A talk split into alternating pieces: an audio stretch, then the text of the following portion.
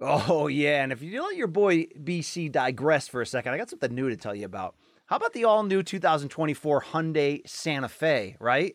How about a vehicle equipped with everything you need to break free from the dull work week and embark on an adventurous weekend with your family? And if you're looking for features, the all new Hyundai Santa Fe has you covered, like available HTRAC all wheel drive so you can take on the dirt trails and kick up some of that mud. And with standard third row seating, you can make sure the whole family can experience the thrill together. Available dual wireless charging pads make sure no one gets stuck in the great outdoors with a dead phone. Make sure you can worry less about the rugged terrain to come.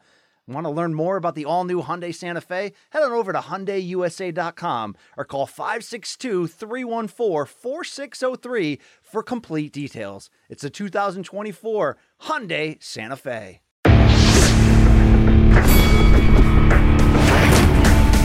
Reveille, reveille, donks.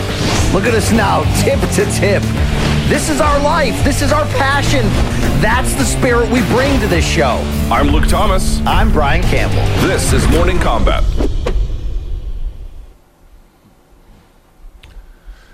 It is the 3rd of May, 2021, and it is time, Diggity Donks, for Morning Kombat. Hello, everyone. My name is Luke Thomas. I'm from CBS Sports and Showtime and a bunch of other places in the Viacom CBS family.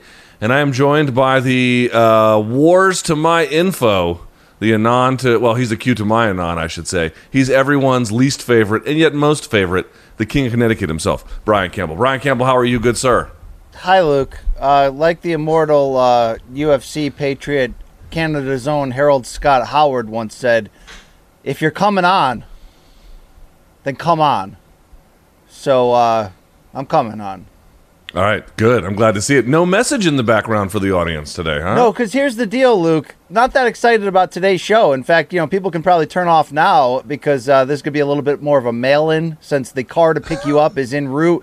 You and I, Luke, heading on down to the Mohegan Tribal Reservation for not only all things Bellator 258, but if you will, Luke, a week long cornucopia of all things MK. We're filming a doc. We got a live interview special. We got weigh in reaction. We got a lot of shit going on this week, and I can't wait, Luke. To see you in person, to you know, tickle the gallbladder a little, like you know, ch- ch- ch- little, little, how's your father? Find out how you are, and also Luke, um, mail in today's show. So uh, yeah, there you go. Well, we don't have to mail in today's show. We just have to be done by 12:30 because the car is taking me literally the instant the show is over. I have to shut my suitcase, get to the car, and I have to go to the airport because I, got to get there tomorrow. We have to quarantine. We have to COVID test despite being, you know, vaccinated, which is weird, but we're going to do it because we're we're team players here, BC. I think you know that as well as I do.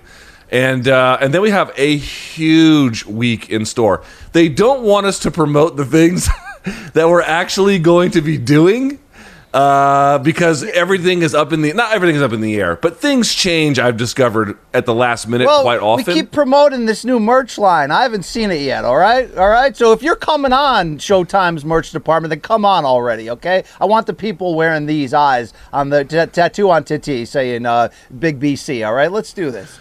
Uh, fair enough. So we, but okay, on the schedule, I can tell you this: each day there's a ton of stuff going on. So be on the lookout for um, for some good stuff coming your way. Yeah, the bonus So cup will be that. runneth over, Luke. Maybe a little room Yeah. service diaries. I mean, I'm so ready. I am so amped up, Luke. I'm I'm considering uh, an injection of testosterone right to the bag just to kind of see what happens next. You know. Yeah, your your testicles might work for once, huh? That'd be nice. Um, Luke, post three needles. Not a lot going on down there. All right, I don't know. Is it Uh, fair enough. Fair Yeah, enough. I'm only go. teasing. I'm only teasing. I will say this, BC. We do have a lot of other stuff on the calendar, but one thing I know that we can promote for sure, for sure, there will be some type of weigh-in coverage on Thursday.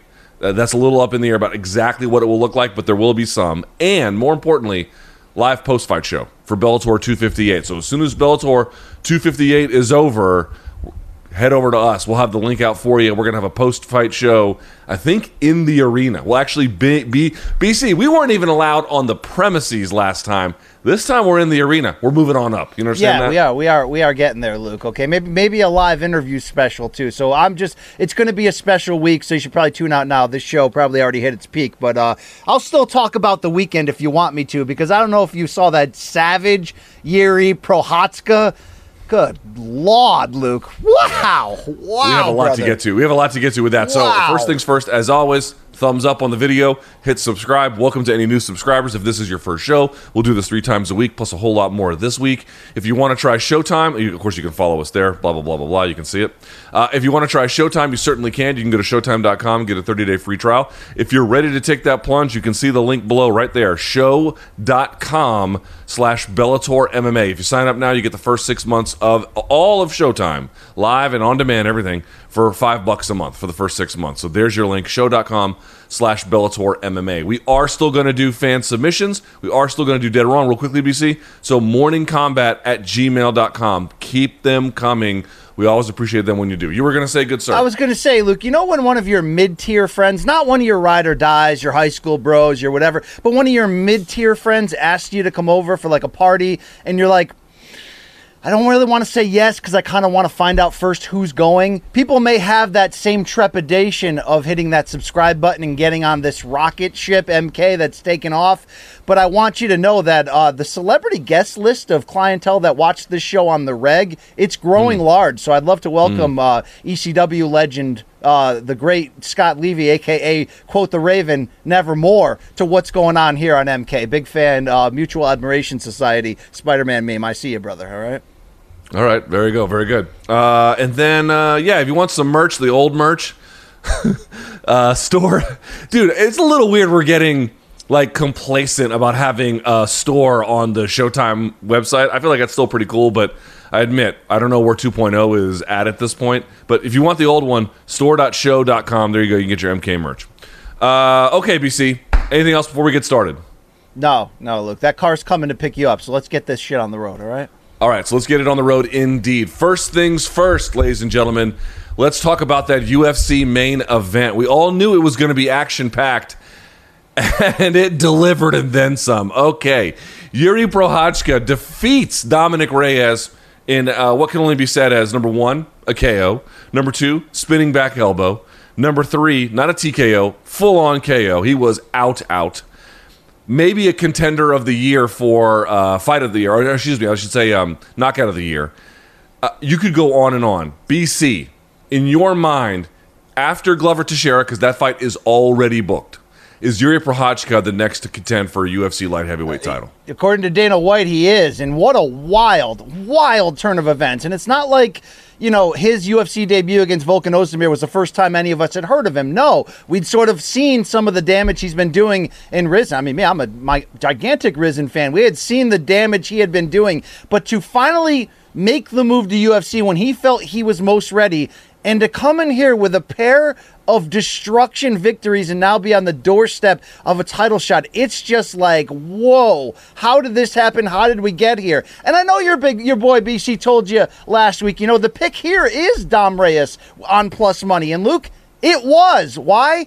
A lot of us saw Yuri Prochazka against Volkan Ozdemir get lit up early. He fights a wild and out of control style, which, to your point, as you said in the preview, he's going to beat some guys along the way. But the totality of this performance against Dom Reyes, I mean, he shaved off some of the fat on the, you know, curved on the edges of his game. And this was brutal deluxe. Yes, Speedball 2 for your old old school PC gamers. This was as violent a finish, Luke, when you take into account not just the spinning elbow out of nowhere, but the fact that Dom Reyes' head bounced off the canvas in such a scary sort of basketball way. Uh, this was some vicious shit. And he had to walk through hell to get there, and he didn't have a mark on his face in doing so. He really only had that one moment where he was wobbling, got taken down, but he fought out of the guillotine. I mean, this was a guy who's putting his balls on the line, going full speed ahead, and basically saying, Who can handle the heat in this kitchen? It's great for TV. You love sort of the weird martial arts elements of what he's doing with the haircut and the, and the respect and all that. But at the end of the day, Luke, he's going to push an insane pace in front of you And mind you, it's, there's, it's not like, you know, he's not the only guy that comes out aggressive and comes after you. We've seen a lot of that, but there aren't a lot of aggressive guys who can have the combination of the chin and the technique in some of these potential finishing blows. He is a dangerous piece of business that is a threat to win this championship. And a week ago, I knew he was fun, I knew he was scary. I didn't know he could do this to Dom Reyes. So well done. Shout out to the antenna picking up the Wi-Fi signal there inside the uh, the apex. Luke, how good is he? How the frick good is this guy? He's very good. He's very, very good. Here's what I would say about him. I said this on Twitter immediately afterwards, and some folks agreed, some folks didn't. And after a little bit of time of thinking about it, I will amend it slightly. At first, I said he was kind of like a Justin Gaethje at 205. Now, not the Reformation Justin Gaethje, the one that fought like uh, Michael. Um, who's the guy he fought in his debut? Johnson. Uh, Johnson, Johnson, yeah, but he fought Michael Johnson. A little bit more like that. This guy who just come forwards, come, comes forward, excuse me, puts on insane amounts of pressure and kind of gets lit up doing it. But because he's got this sort of style adapted, he's going to win out in the end. And to that point, you know, he had a negative differential in terms of strikes landed versus absorbed before the fight. The good news is he now has a positive differential, but not by much. He lands on average in his two UFC fights 7.19 strikes per minute, which is insanely high. That is, I mean, folks, if you're in the threes on that, you're doing well. Four would be high. Five is astronomical. He's this guy is sitting at seven. I mean, that is, and he punches hard too. Like those are a very legitimate seven. The downside is he's sitting at strikes absorbed per minute at 6.8. Let me just tell you something, folks. The math on this is pretty clear. If you're getting hit 6.8 times a minute on average, you know, you're going to take an L eventually in the UFC. There is an issue with his defense, but you got to understand what makes this guy so magical. He's a little bit less like a Justin Gaethje in the way that I thought before, though that pressure and getting hit so much, that is real. But it's a little bit like Tony Ferguson plus the old Justin Gaethje at 205. It's a little bit of like, why do we like Yuri Prochazka? He's kind of weird. He has a weird hairstyle. He has a weird way of looking at the world. He's got a weird fight style, but he's also insanely, insanely talented, formidable. It won't last forever, but right now he's got a rock chin, an absolute granite piece attached to his neck. And that has enabled him to just do these insane, risk taking things that are full of excitement, BC, full of fun. And I got to tell you, he is very capable of winning that title. Luke, we want people, you know, in a casual sense, right? We want people to just go out there and empty the damn tank in the first five minutes and just brawl, right?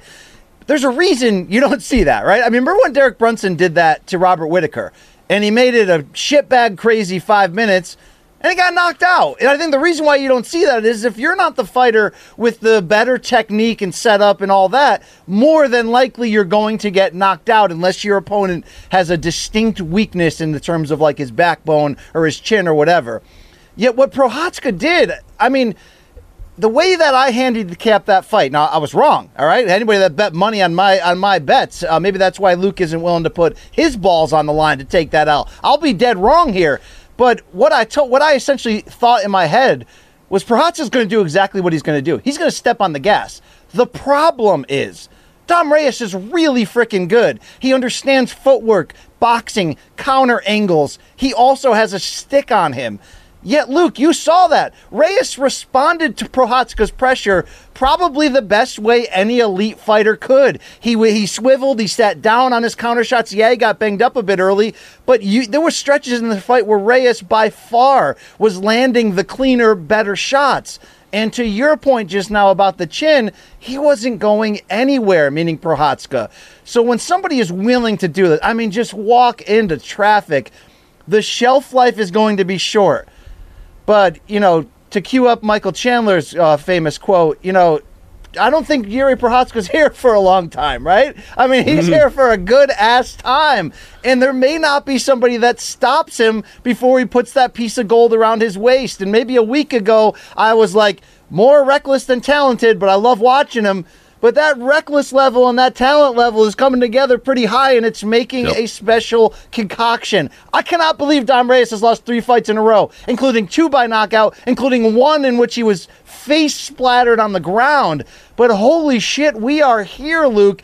And maybe there's something to, and they mentioned it on the broadcast, it's not an original BC idea, but maybe this is something to what Prochazka did.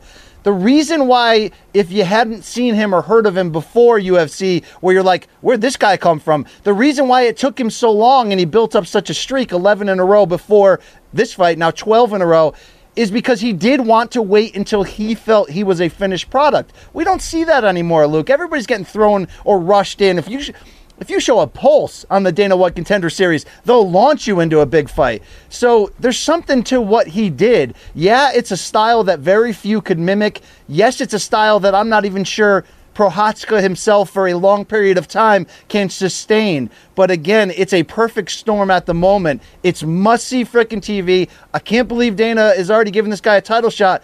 But when you're riding that kind of run and you look that great, um, what do you think the betting odds are going to look like when Prochazka goes in there against the winner of Blachowicz and Glover Teixeira? He may end up being favored, Luke. Seriously. He, it's he- wild. He might.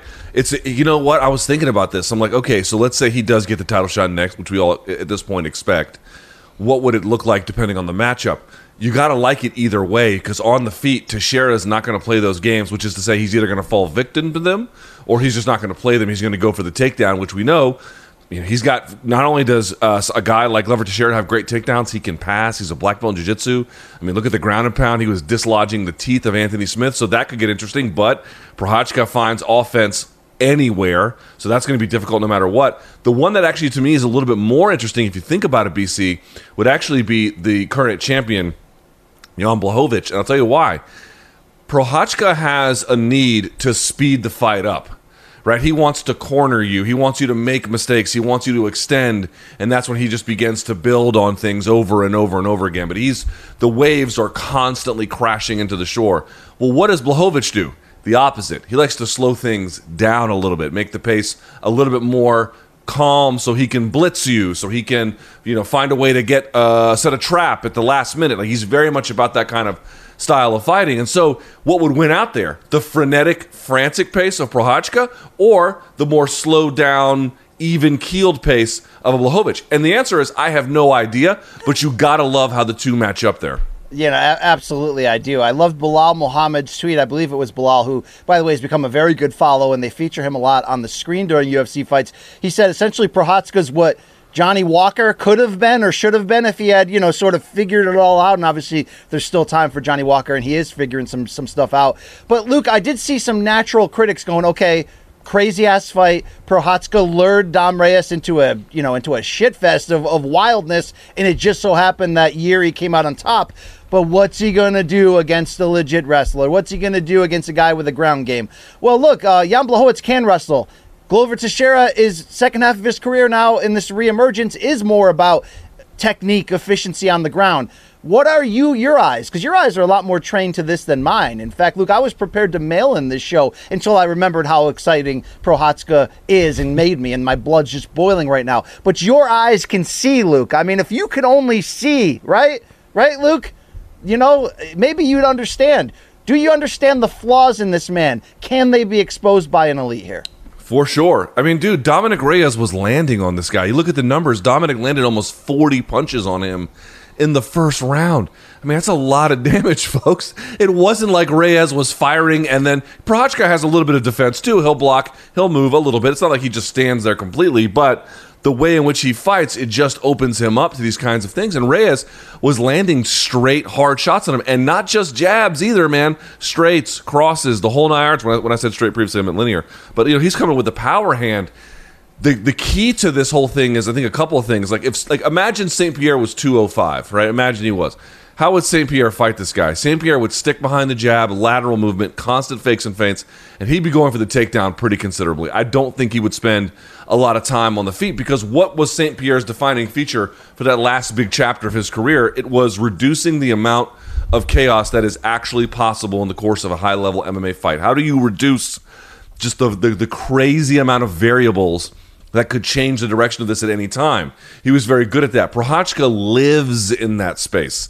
You know, you're playing with him too long against the fence, and it seems like he misses. Then, then he comes right back with that. You simply cannot allow that. You have to really close the space on him and put him. One of the benefits of being a dominant grappler, BC, is that when you are doing what you're doing, whether you're underneath or on top, you are going to create scenarios where you're forcing your opponent to pick a choice. You're going to go left, you're going to go right. And no matter which way you go, I know exactly what I have to do once you get there. They have the routes to submissions or other dominant positions already planned out. You need to put Prochazka in that situation. You need to put him in a situation where he is having to respond to the choices you lay out for him. Because if you just give him open space, even if you land hard punches on him, for now, it is simply not enough. It is not enough. He defies all the rules in that way. So it's going to take someone, BC, who is disciplined the entire time. That is hard to I do. think Jan has that though. Yeah, you know, again, Jan is He in does. his own sort of small window given his age of finding out how great he can be. He might be that perfect solution, but he's got to get through Glover first. I think this all just plays together to something I teased on Friday's show that uh you know, 205 is turning around pretty quickly for the UFC. When Jon Jones left, there was a large gaping hole there. There didn't seem to be a star waiting, although we all pre anointed Dom Reyes to maybe be that guy. Uh, the business that they're making now, it's pretty damn fun. So uh, I know there's a lot of Rakic fans out there. Let's see if he can parachute into this mix. But uh, this very elite crust now at 205, they're making fun fights. I love it. I love it. And Yeah, look, I you mean, I gotta said, tell you, a Rakic versus Prochazka fight, that is, that's nuts. Yeah. That's nuts. You had mentioned, also, you know, you know, listen, hold on. We're, we're here. We're going to be going to Bellator uh, this week, and we should say it out loud. Bellator's light heavyweight division is tremendous. Maybe one of their best. Maybe one of the best light. Maybe the best division uh, anywhere for light heavyweights of any organization. That's a real thing. You could maybe argue, but I also just want to say when you got the Rakiches coming up. And you've got the Prochazkas coming up, and you see what they've got. You still got some old guys hanging around out there with Teixeira and Blachowicz dude, don't lose sight of UFC's light heavyweight division either. It's a good division over there. It's a great one, and you're beginning to see, to your point, BC, some of these other guys emerge. I love, I love it when some of these faces begin to put their, you know, stamp their uh, their flag in the ground, so to speak. I love it. I love it, Luke. All right. Love it. So let's go to point number two here, if we can, BC, on the co-main. This one broke my heart a little bit, not because we have anything against the winner, but because the loser in this particular case is so well liked. But they are what they are. Giga Chikadze, one of these guys out of this Georgian revolution that's happening inside U- uh, UFC and MMA more broadly. Boy, he made short work of Cub Swanson. Hit him with a body shot. It folded him, followed him up, and that was all she wrote. So BC, we knew this was maybe kind of a not torch passing exactly, but new guard kind of replacing old guard fight. Your biggest takeaway is what from this win?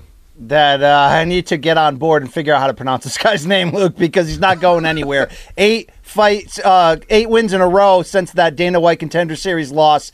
And you see the confidence. I mean, you see the nastiness with that kind of strike, hitting that spot, right? That that game-ending spot where even a guy like Cub Swanson, who I don't think, you know, I'm not going to speak for myself, but I don't think we as a MMA society like revel uh, as much as we should in how fun Cub Swanson can make fights, whether he's fighting guys on the way up, whether he's fighting elites. I mean, he makes so many fun fights because he just guts it out. And, you know, he got kicked in the guts and in that one spot that you just can't come back from. So, yeah, it, it seems like Chikadze has figured out how to be nasty, how to be great. I don't know where he fits in though in this in this crowded title picture at the moment, and certainly it's going to see going to be fun as it always is when you have a lot of contenders at the top to see how the land sort of lays out. Uh, I, I'm going to go back to you on this, Luke. You know. th- We didn't learn a lot in the 63 seconds it took him to take down Cub Swanson, but this is an eye-opening victory. How ready do you think he is for the type of top five elite in this, you know, pretty packed division at the moment that we're seeing. I mean, uh, I saw some kind of tweet saying uh, uh, Chikadze wanted Yair Rodriguez, and that would be freaking fireworks. I mean, for insane. But how ready is he in your eyes for these guys? I think pretty ready. Uh, you know, if you look at his UFC fights, they started out a little bit like very close to split decisions. Although one of them I thought he won outright, shouldn't have been split. But in any case, and then he had two in a row that were just regular unanimous decisions. And then in his last two, granted, I think the one before this was maybe a late replacement. But in any case, uh, he's had finishes. So he went from splits to unanimous to now stoppages. And the stoppage he got over Cub Swanson, I think I would have two takeaways about this. One, I do think Giga Chikadze has is now ready for a step up in competition. You know, making that switch from kickboxing, it's kind of hard. Not just that you have to work on all the forms of your takedown defense, but like you saw in the Curtis Millender fight, I was arguing like you know he had some issues about making choices that exacerbated his weaknesses versus making choices that limit them. You're seeing Giga Chikadze make choices that limit his weaknesses in addition to then working on them in a direct and open way. And that's paying huge dividends because now he's letting his strikes go a little bit more. I also think Cub Swanson, certainly, you know, one of the great action fighters that we've had the pleasure of covering has been here since the blue mat days of WEC and is still out here putting on even when he loses you know his fights are never boring. Um, and I don't think his last couple of wins were in any way accidental, but I do think this fight probably represents more of his future than at the UFC level anyway than than the opposite, which is to say, Giga, young guy, still coming up in the game. Cub, been there, kind of done that. Still good enough to hang on and give the right guy some tough fights. I don't think retirement was the vibe that I got from this BC because he did mount some nice wins previous to this one. But I do think that if you're the UFC matchmakers, I think, and if you're Cub too, you probably need to be realistic about what kind of fights you should be in, what kind of fights are winnable, where that puts you, and then what that next, maybe this very last chapter of his career will look like. So I didn't. I don't know about you. I didn't get the oh this guy's washed and he can never win another fight again vibe. No. But I did get the feeling like you know the world is changing underneath you a little bit, and you got to recognize that. Yeah, I mean, I I hope he recognizes sort of where he fits in now at the at this you know twilight of his run, where again he can still be the he, you know he's a celebrity gatekeeper. We hate that term because it implies something negative, but it's not. He's a you know a big name guy who, if you're going to be a real contender, you got to beat him. And he's beat guys that we thought might have become or on were on their way to becoming uh, contenders. I mean, look, my favorite Cub Swanson fight, the Doo Ho Choi fight. I mean, it was insane, fight of the year, and it also taught us where you know uh, Choi was and, and where he was going. But I think he benefits from the style of this loss, not just that it was so quick, but when you get hit to the body and get stopped that way, Luke it's not because you can't absorb strikes anymore. It's because somebody hit you in that bullseye that's there, that's uh, that's out there. If somebody can find it on you, right? You can end a fight with that, and it just was, you know, it so happened that happened. But I would like to see Cub have a Rich Franklin type Twilight here, where, you know, uh, okay, he's going to fight the up and comer who needs the test but I also like to see him against some other old guys who we can make fun old guy fights with. So maybe that's the direction we go moving forward from here, Luke. And also, you just got to be realistic here too, BC. We talk about all the time. There was a time in UFC where I did not pay as much attention. always, you got to pay some attention, but I wasn't quite as focused on youth um, and how important that was. But now, as the sport matures guys are getting started earlier. They're going to finish earlier. You know it's just a, it's a grind generally. I do think it's worth paying attention to. Now cub swanson not completely over the hill. 37 he won't be 38 till november. So he's got a little bit of time left. But at 38 at 145 pounds i'm going to keep saying it over and over and over again. You know whether you're Tyron Woodley 39 at 170 or you know uh, obviously 38 for Blachowicz is not nearly the same situation but at 145 pounds, that's a hard place to be, man. It's just hard. No matter how good you are, no matter what you've done, it's just going to be really difficult to win fights consistently anyway uh, at, yeah. at, that time. So I don't think that Cub looked terrible. Giga's amazing. But I do think that figuring out exactly where you are, being honest about it, and what lies ahead, I do think he has to have that conversation. And a smart guy like Cub probably already has. By the way, he makes great coffee. Who, Cub? Cub. Yeah, no bullshit. His uh they call it Killer Cub coffee. It's it's delicious. It's one of the best celebrity thing? coffees I've ever had. Like I tried Stipe's Firehouse coffee and it's fantastic. And uh, I know Anthony Johnson. I was with him on on the uh, Bellator virtual press conference call offline, and he was like, "Hey man, let me get your address. I'll send you my coffee." And I'm like, "Damn right." In fact, I said, "Hey Rumble, you gonna THC infuse that for me? And he said, no, yeah. no, no, we're not How doing that. How awesome would uh, that be to get a cup of coffee where you can get the high of the caffeine, so to speak, of the benefits? Yeah, so I'll it. try Cubs coffee, uh, no question about it. Uh, you took me off my train of thought there. I had a, a oh, I got it quickly here, Luke. We, we've talked in the past because of this recent rise of, of the Caucasus region MMA superstar. And I think we've seen that in boxing in the previous decade, where the rise of the Ukrainians and the Kazakhs and the Russians and all that. And we know that there's been eras in the sport, Luke, whether it be the Brazilians, the American wrestlers, where a certain demographic has had a great deal of success. Um, even though UFC is investing a shit ton of money in China right now to put a performance institute and find great fighters, and by the way, if if uh, if um, Zhang Weili is any indication, you know that that's a great investment. Uh, UFC Africa is really the future, right? I mean, they're, they're not even remotely tapped into the type of fighters that they could get from there with a organized, structured training program. Do you see that as the next big boom, like five, ten years from now? Or is it going to be quicker because of the three champions See, here's we have at the thing. See, here's the thing. First of all, Ukraine's not part of the Caucasus Mountains, so just to be clear about that. But the other part is Yeah, it's close enough, Caucasus Luke. Mountains. It's close. I mean, it's, clo- it's, it's close. enough, it's close. right? It's close. It's on the other side of the Black Sea. But yeah, um, here's what I would say. When you you're, you're right about one thing, hundred percent. The athletic potential that is just untapped out of sub-Saharan Africa, well, North North Africa too. It's it's almost comical how much just goes unused and what else could be there.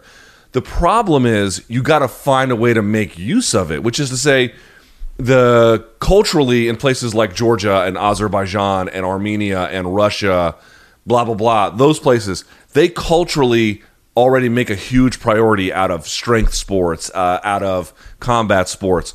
They have already much more facilities to do it. They already have a training facilities and culture and coaches. They've just got the entire infrastructure in place and the cultural priority to go and, and produce the kinds of talent you're seeing. I'm not going to say that all parts of that area are super rich, but they're not nearly the kind of destitute poverty you might see throughout parts of sub-Saharan Africa.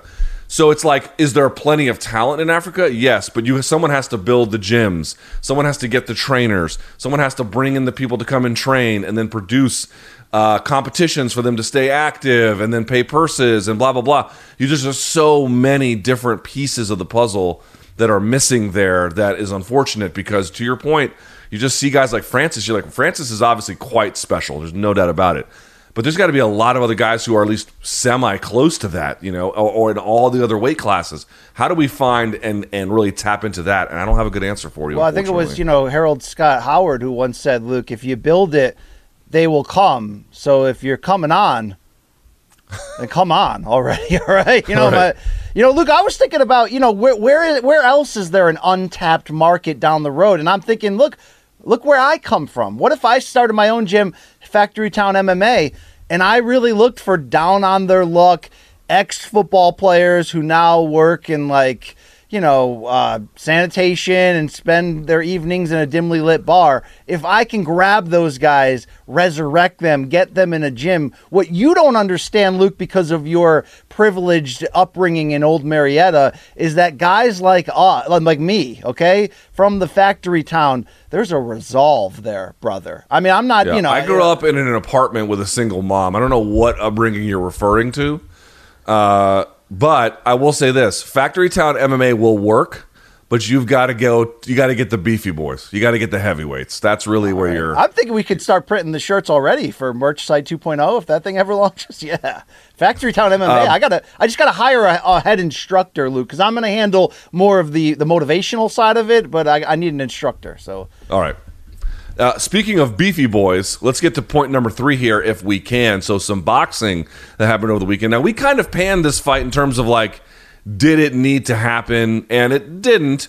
But I got to say, BC, in the words of Max Kellerman, that fight was about the best version of itself that it could have been. In fact, Chris Arreola knocking down Andy Ruiz. But in the end, Ruiz showing his class, uh, slimmed down about 30 pounds or so from his Anthony Joshua rematch sort of overweightness.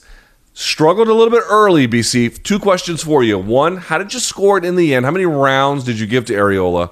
And then two, your biggest takeaway about Andy Ruiz's upside following this competition? Yeah, I got a lot of takeaways, and just first and foremost, I, I teased it. You heard me on Friday's show in that snippet we played of the Arreola interview. We all agreed this shouldn't have been a pay per view, but it did have potential to kind of shine. And look, top to bottom, this whole card like overachieved. It was pretty damn good. It just wasn't a pay per view. And I thought Lou DiBella summed it up great, the, the boxing promoter on Twitter, when he said this fight could have been the perfect infomercial for Andy Ruiz's future and the, the future of him fighting, you know, Wilder and Luis Ortiz had it been on regular Fox. Now, it wasn't another conversation for another day here, Luke. But at the end of the day, look, uh, this was heavyweight boxing. We did not expect Arreola at 40 to come in this level of shape, the best shape of his career in what was really, you know, in theory, his last chance, although I've covered a few of his last chances in the in the past, Luke. He's a guy that's found a way to somehow linger and keep reinventing himself. But you saw Ruiz, who was, you know, come shed he was 310 pounds to start this training camp. He cut down to 258 he looked in great shape. And then he gets knocked down early. Dude that's heavyweight boxing. This was fun theater. I think a lot of people though saw that saw him get rocked in the third round and then sort of did what they normally do. And this is my problem, not with the boxing scoring system, but with how boxing fans, sometimes even hardcore boxing fans, view the scoring system, which means if you're having a beer at home, you're probably not scoring round by round on the 10 point must system. You're probably doing a general scoring in your head of what you saw. And what we saw over 12 rounds in this fight was an Arreola who was a threat the whole 12, and he was competitive and he was tough as nails. But it doesn't mean he was winning rounds. I scored this fight 11 rounds to one. I gave mm. Arreola round two, wow. in which he dropped him. And you know what? In round three, Arreola rocked Ruiz early, but Ruiz, to his credit, reset, boxed for the final two minutes, and actually hurt Arreola in the final 10 seconds, which was enough to give him the edge in a close round.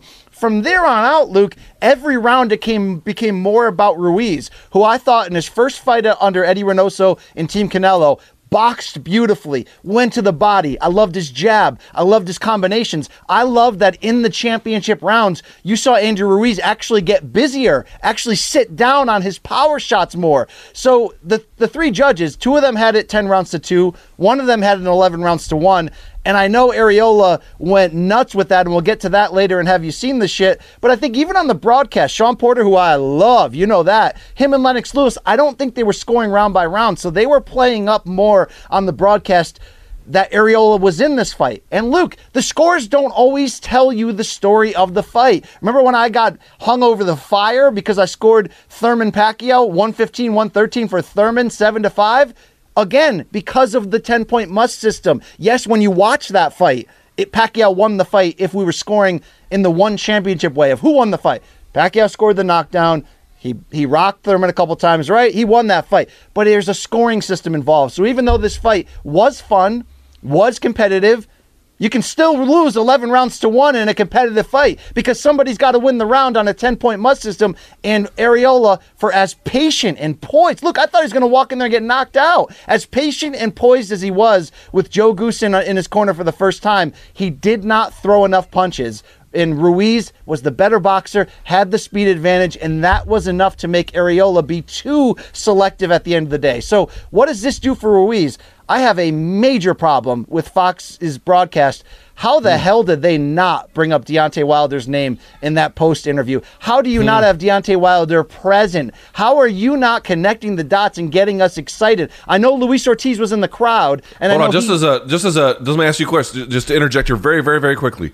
Isn't Deontay Wilder a PBC fighter yes. like Andy Ruiz? Yes. And originally, this pay per view was supposed to have Deontay Wilder on it against former champion Charles Martin in the main event, with this Ruiz Arreola fight in the co main event, which, by the way, would have been a pretty good, you know, a decent pay per view, and it would have set the the you know the future matchup. Um, I know Luis Ortiz, the Cuban heavyweight who fought Wilder twice. He was in the crowd. He claims he wants next look. If Ruiz and, and Ortiz is next, I don't have a problem with that. But how do you not mention it? And how, uh, if you're the Fox broadcast team, why are you even bringing up a rematch? I wanted to like jump through the screen and shake them. We don't need a rematch. What Ruiz proved to me is he's back. It doesn't mean he'll never be vulnerable. I mean, I tweeted out Luke that the fight to make is Andy Ruiz versus Deontay Wilder, and that it's a real pay per view, and that it'll be tremendous theater. And I got about 400 responses on Twitter of people being like, KO1 Wilder. Ruiz can't take a punch. Didn't you see him in there? Are we not watching the same broadcast here, people? All right. I know, I know like people like to have a few drinks while they watch fights. Andy Ruiz is back. He's a beautiful boxer, but this is heavyweight boxing. You can get caught. The thing about Ruiz that is great is he's dangerous when he's hurt, just like the first Joshua fight. And as long as he's not eating pizza and wings for four months before a training camp, like he did in the Saudi Arabia rematch with AJ, he is a viable heavyweight championship contender. And I think he, he's a, a, a breath of fresh air to this division. Mexican American brings a big fan base and he makes fun fights. This was a fun fight on Saturday. Luke, talk me off the ledge. He's a player now. He's where he needs to be physically and I think style wise. If he relies on the boxing, he can still get knockdowns, but he's a very skilled fighter in there. I mean, I'm a, I'm a, I'm, a, I'm mostly in agreement. I'm slightly less enthusiastic, which is to say, I watched the fight and I thought that um, I wasn't scoring round by round, so I don't have a strong take in that sense. Arreola was bitter; he only got you know two, three judges or two, three rounds on some of the judges' scorecards. But I would say this for sure: Ruiz was the rightful winner. I mean, by a million miles, and he definitely looked better than he had um, in the well, I won't say the first AJ fight, but certainly the second AJ fight. I don't know that he came as far as I was necessarily expecting. I will say that. But the way I think that people are misreading the Wilder fight is like, yes, does Wilder have the kind of power to sit any heavyweight down with a single shot? Yes, he does. He absolutely does have that. And he has that late in a fight, which we've seen. And so for those reasons, he is quite dangerous. But dude, I mean, they're very different fighters in very different sports in very different weight classes.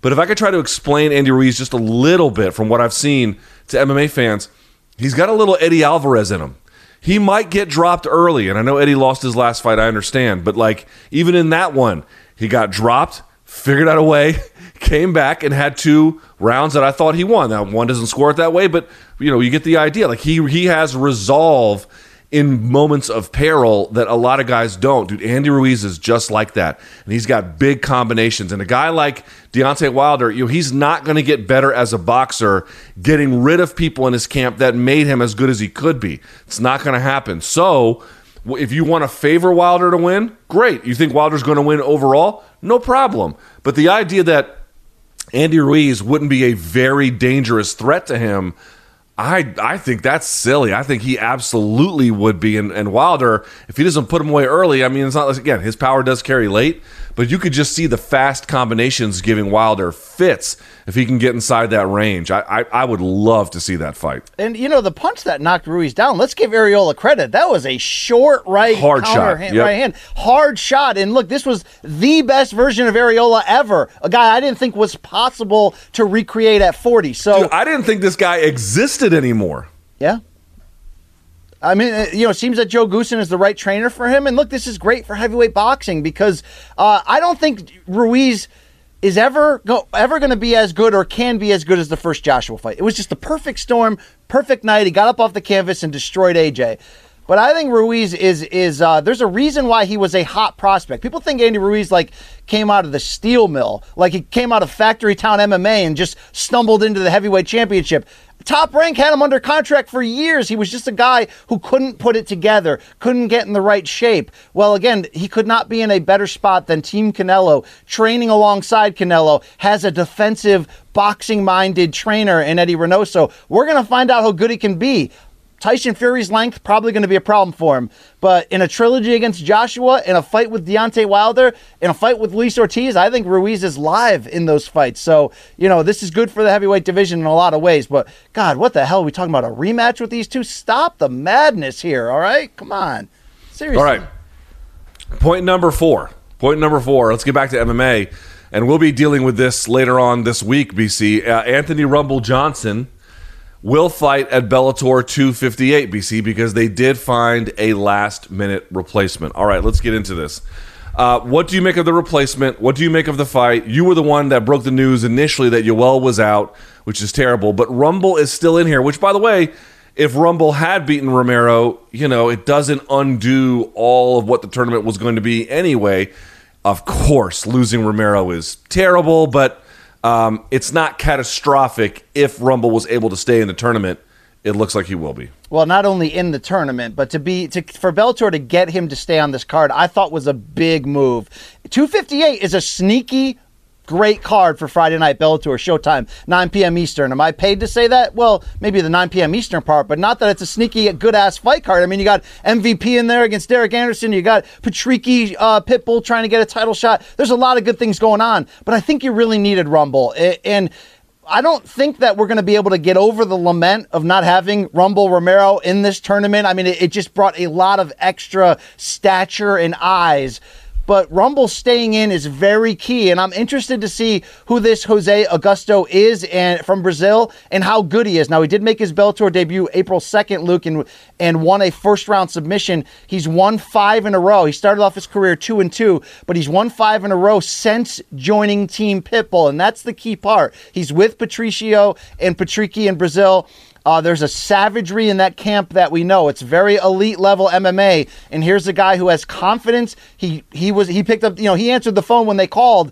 And we do have to remember, do I think he's Daniel Cormier in waiting and going to win this whole tournament? Probably not but there's still questions about Anthony Rumble Johnson that can only be answered in a real fight with the four year layoff. That that that that's the intrigue. We can't wait to see. So if you got at least somebody who's credible, who's hungry, who wants to go in there and find that out, we know that. Um, Augusto has has a ground game, has a submission game. Luke, we know that that is probably the weakness of Rumble Johnson. If you're going to get underneath that power and try to expose him, so I am looking forward to this matchup. No, it's not Rumble Romero. I'm not trying to sell you that this Brazilian guy is the next, uh, you know, uh, uh, little nog or middle nog for all that. But uh, Luke, I'm glad that we're going to get some Rumble action on Friday because we need to see where he's at, and if he wins him and Nemkov is going to be a fight. Like that is going to be something we are going to be rightfully excited about. And the fact that Bellator still has the chance to make Rumble Romero maybe later this year or the year after, or how about as soon as we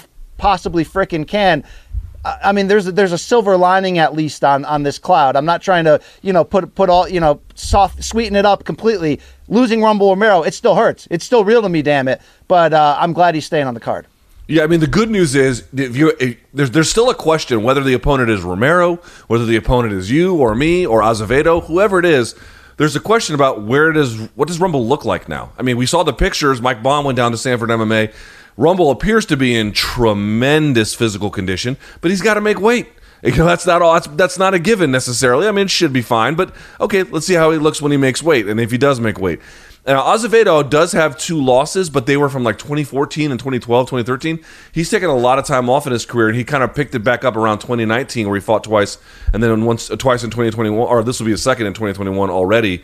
So, you know, whatever losses he has was from a time in his career when he wasn't nearly as well trained. I tend to think that this isn't a fight Rumble should lose, I, but we don't exactly know what Rumble we're going to get here. It could be the Rumble that you know flattened DC. It could be the one that you know submitted to him minutes later. So um, I'm curious to see that part as well. I do think you're right. The fact that this guy's sort of submission oriented makes it kind of interesting, but. There's just no denying. I mean, we, we now have had additional reports, by the way, about Romero. It could be some kind of eye issue. You know, you'll recall when they fought, Israel Adesanya went on a post-fight long rant about how he saw something wrong with with uh, Romero's eye and that you know he couldn't believe he got it past the doctors. Well, this time he didn't. This time he didn't. So I'm really hopeful that whatever the issue is, they can get it rectified and not just make Romero rumble again, but get uh, get Romero into that Bellator mix. He's an exciting can't miss fighter. That's exactly what Bellator needs right at this moment. And so, um, curious about Friday, but also curious about all the stuff that could come after that and they did get Lorenz Larkin an opponent, so he'll stay on this card, which is good. But Luke, I think it's uh, you know, we're going to ask the right questions this week. We're you know, we're we're there to cover this fight card. Uh, I want to find out, you know, was this eye injury or whatever it is known about given given the comments from Adesanya? Did, did the UFC cut Romero in part because of this? I mean, these are questions that are, you know, I want to get from Scott Coker himself and figure it out because, Luke, I mentioned Wednesday's uh, virtual press conference last week that Romero was at the doctor's. He was actually at the eye doctor sitting on the exam table doing the, the, the media interviews. So, uh, certainly it's an interesting turn of events. I hope for Yoel's case, whatever it is, uh, you know, he can get it addressed and we can get him back in there because I know he's 43, but he ain't a real 43, Luke. Okay. I mean, also, I, am gonna be 43 in July. I'm a, I'm in much different shape than this man. Okay. Fair enough. That's true. But I will say this, just for folks on the Bellator side of things. Um, you know, Bellator undercards, historically, we've talked about this. They've just been like donks from regional talent that they just sign and throw in the undercard because they don't really care. They're trying to change that. It looks at least a little bit in the Showtime era. I mean, I want to ask Scott Coker more about this because they do look pretty improved. So on this prelim card, BC, you mentioned it.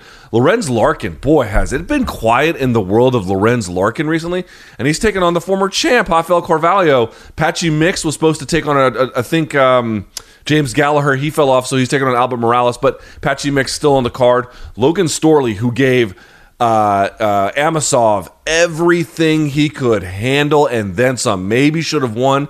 He's back on this card. Goyito, Eric Perez is on this card. Henry Corrales is on this card. Um, the guy who's the D2 wrestling champ, I think his name is Raufeon Stots. He trains out, trains out of uh, Duke Roufus. He's on this card. So there's a lot of like up and down on the prelim card some good ass fights. It'd be amazing if we could do like a companion call. You know how how cool that would be, BC? I'm just throwing I'm it out with there. You. Uh, maybe we could talk to our people. Maybe they'll say, well, we got to get through this merch hurdle first. But I'll say this, Luke, that uh, again, MVP Derek Anderson and and Patricky versus Peter Queally of SBG. Those are those are some interesting fights. So I'm looking forward to it. Uh, the man who rumbles fighting, Luke. Uh, look, Brazilian people tend to have a lot of names. This is not that's not that's not insensitive of me. He's no, got Latin his- people, Latin people generally, anybody who's especially the Catholic ones, bro, they got a million names. Well, his nickname is Gugu. It's Juan Augusto Azevedo, but it looks like Wikipedia is just calling him Juan Augusto. But you know, Bellator, they sometimes they just call people by their nickname. We might just call this guy Gugu all night. I don't know. We'll see what happens. Maybe maybe Rumble will turn him into Gugu eyes, Luke. We'll see. We'll see what happens. Uh, we, we, will see what happens. I'm sure he's a good fighter. All right, uh, let's go to this last but not least topic, BC. Well, we are here. It is now Canelo Fight Week, ladies and gentlemen. He takes on Billy Joe Saunders. Now, we'll have a lot more coming up on this. In fact, BC, if I'm not wrong, I know you have an interview with Canelo. I believe you have one with Billy Joe Saunders this week as well. So keep it locked to MK because BC is going to get you ready uh, by talking to those two main event competitors. A lot of different storylines for this one, BC. I'll tell you mine first. I'd love to react to it if you would. Sure. And then tell me what you've got in your mind. So if I had to ask what the biggest storyline is, here's one I'm paying attention to. Everyone is telling me, and again, I have a lot of learning to do. So everyone is telling me that Billy Joe Saunders is a is a very talented fighter, which that I know, and is a real threat to Canelo, which I take seriously enough his ability to think that Canelo is going to have to work for it. But I also think Canelo is probably a little bit better than they imagine. Here's my question about this fight. Let's imagine we're overestimating Billy Joe Saunders, which we could be wrong to do. But for the sake of argument, let's say Canelo goes in there and does to him what he did to Callum Smith, just kind of makes, you know, I'm up here, you're down there kind of scenario. I don't know what the next fight would be where you would have a scenario where you could convince me the fighter had a chance. You can convince me right now Billy Joe Saunders has a chance. Maybe Caleb Plant, although I don't really think so with him either. But let's say if dude, if Canelo runs over Billy Joe Saunders, if how are you going to convince people that there's anyone left that's a real challenge for him unless he goes to 175? I'll convince you. Convince Hi. me. T- t- uh, excuse me, Professor uh, Professor Salt and Pepper.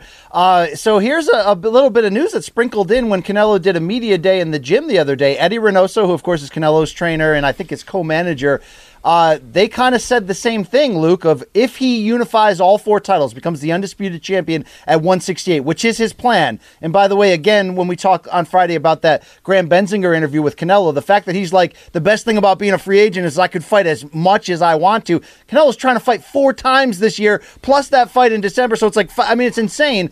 If he gets all four belts, you know what Eddie Reynoso said, Luke? Let's go up to 175 and fight Beterbiev. Oh, And that is- shit. That is in complete contrast, of course, to the past. About six months ago, when Canelo said Eddie Reynoso told me we're not going near that guy. I give up, you know, I give away too many advantages. But I think it's the combination of Canelo realizing he's the best fighter in the sport and he wants to leave as big as a freaking imprint as he possibly can in terms of his greatness. Nobody's doing that anymore in boxing. We've got boxing businessmen who want to win titles and become draws so then they can just keep taking in the money for being a draw. And I'm not here to criticize them. Remember those guys in the 80s and 90s, Luke, that all they wanted to do was be great? Takes a physical toll on you. So I get that there's a balance involved. But the fact that Canelo is going out of his friggin' way to prove to you how great he is, to me, that's the storyline of the fight. I also think Jermall Charlo, when he moves up to 168, is going to be a very, very tough challenge because you don't often see Canelo fight guys with that combination of foot speed and power because there just aren't a ton out there on that super, super elite level who can also box. So there are some challenges out there, but to hear that they're willing you know, we won a title at 75 before. Maybe it's because Beterbiev didn't look like a million bucks in his comeback from that long layoff. Maybe Beterbiev is pushing 36, right? So I get that, but this is all really good news. So here's the deal on Saunders. Luke, do you get the same DM slides that I get, which is from people going, I've been following Luke's breakdowns of MMA for years. Nobody outside of Dan Hardy has a technical grasp of what's going on. How does he not realize that Billy Joe Saunders is a threat in this fight? How is Luke not up to speed on BJS like he needs to be to realize that from a technical standpoint, this Canelo fight is really freaking interesting? I'll answer it for you, Luke. Okay? Because Billy Joe Saunders doesn't always show up. And that's been the problem. Mm. He's a hard guy to negotiate with. He's a trash talker. He's a lot of different things. But he'll play down to the level of his opponent when there is not a large threat there. Not the only fighter to ever do that. But there have been some fights. You want to go back and watch the Chris Eubank Jr. fight. You want to watch the David Lemieux fight. There have been fights where the Andy Lee fight, where actually Saunders got, uh, where Saunders showed a lot of power that we didn't know he had. But the thing about Saunders that is great is he's different. He's unique. So my biggest storyline entering this fight is that this is a potential trap fight and always has been for Canelo. I know there's the argument, and it's a real one, that who the hell is ever going to win a decision over Canelo Alvarez in in in the in the in these United States, right? In Vegas or Texas or wherever. And this one's in Florida, by the way. And it's a great question, right? But Billy Joe Saunders can stall. He can hold the ball. He can do some of these, sometimes we call it negative fighting, but he can do it in a way that mm-hmm. scores and that controls the fights. He throws looping punches. He's a southpaw. He can crouch at the waist and really fight, fight a weird crab style. He knows how to control distance. He'll hold. He'll do some shitty stuff that maybe won't be the most entertaining, but he's going to make this hard. And again, when you're somebody of Canelo's level of fame, you don't need to go out of your way to, to be the undisputed champion. There's very few undisputed champions in boxing in the four belt era. It's really hard to do. The sanctioning bodies don't make it easy. But Canelo is like going out of his way to do that. That's the storyline of this fight, Luke. That if Billy Joe Saunders comes in, and there's no reason why he shouldn't come in the very best of himself, this is a very interesting fight on paper. And for anyone listening that's a real boxing fan, they remember Erislandy Lara, that was a very interesting fight on paper. I thought Lara edged him. It was very close when they went to the cards. This is just like that. Saunders can do things in there that very few people can, and he's going to really tax the brain of Canelo. And to me, that's really interesting. I'd rather see that than him go fight somewhat basic UK guy. Now, Callum Smith, it's it's rude to call him somewhat basic UK guy. Yeah, that's a little that's a little unfair. Against Canelo, he kind of looked like somewhat basic UK guy. Yes. So did Rocky Fielding, right? So did Liam Smith, but. This is this is a little bit different cat here in BJS, right? He's got that gypsy blood, man. He's he's a wild dude, but uh, this could be a fun fight on Saturday.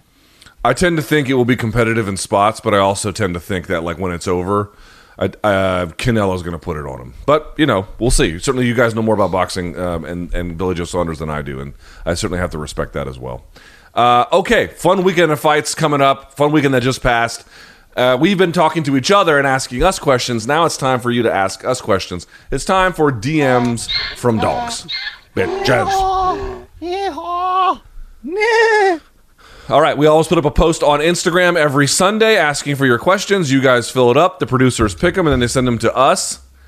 They kind of got to this one already, BC, so we'll go first. Is Jiri Prochazka what we thought and what we hoped Johnny Walker was going to be?